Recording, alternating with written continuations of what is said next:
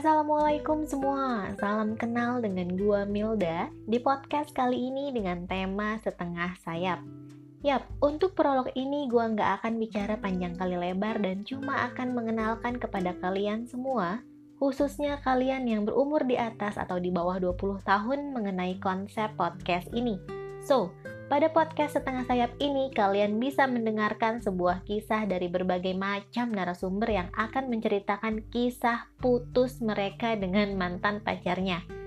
Agak jahat memang karena mengulik masa lalu, tapi di sini highlightnya adalah listeners bisa belajar dari kesalahan atau masalah orang lain dan juga bisa mengeduket kalian mengenai problem solving pada komitmen serta menjadikan podcast gue sebagai curahan isi hati untuk berbagi beban.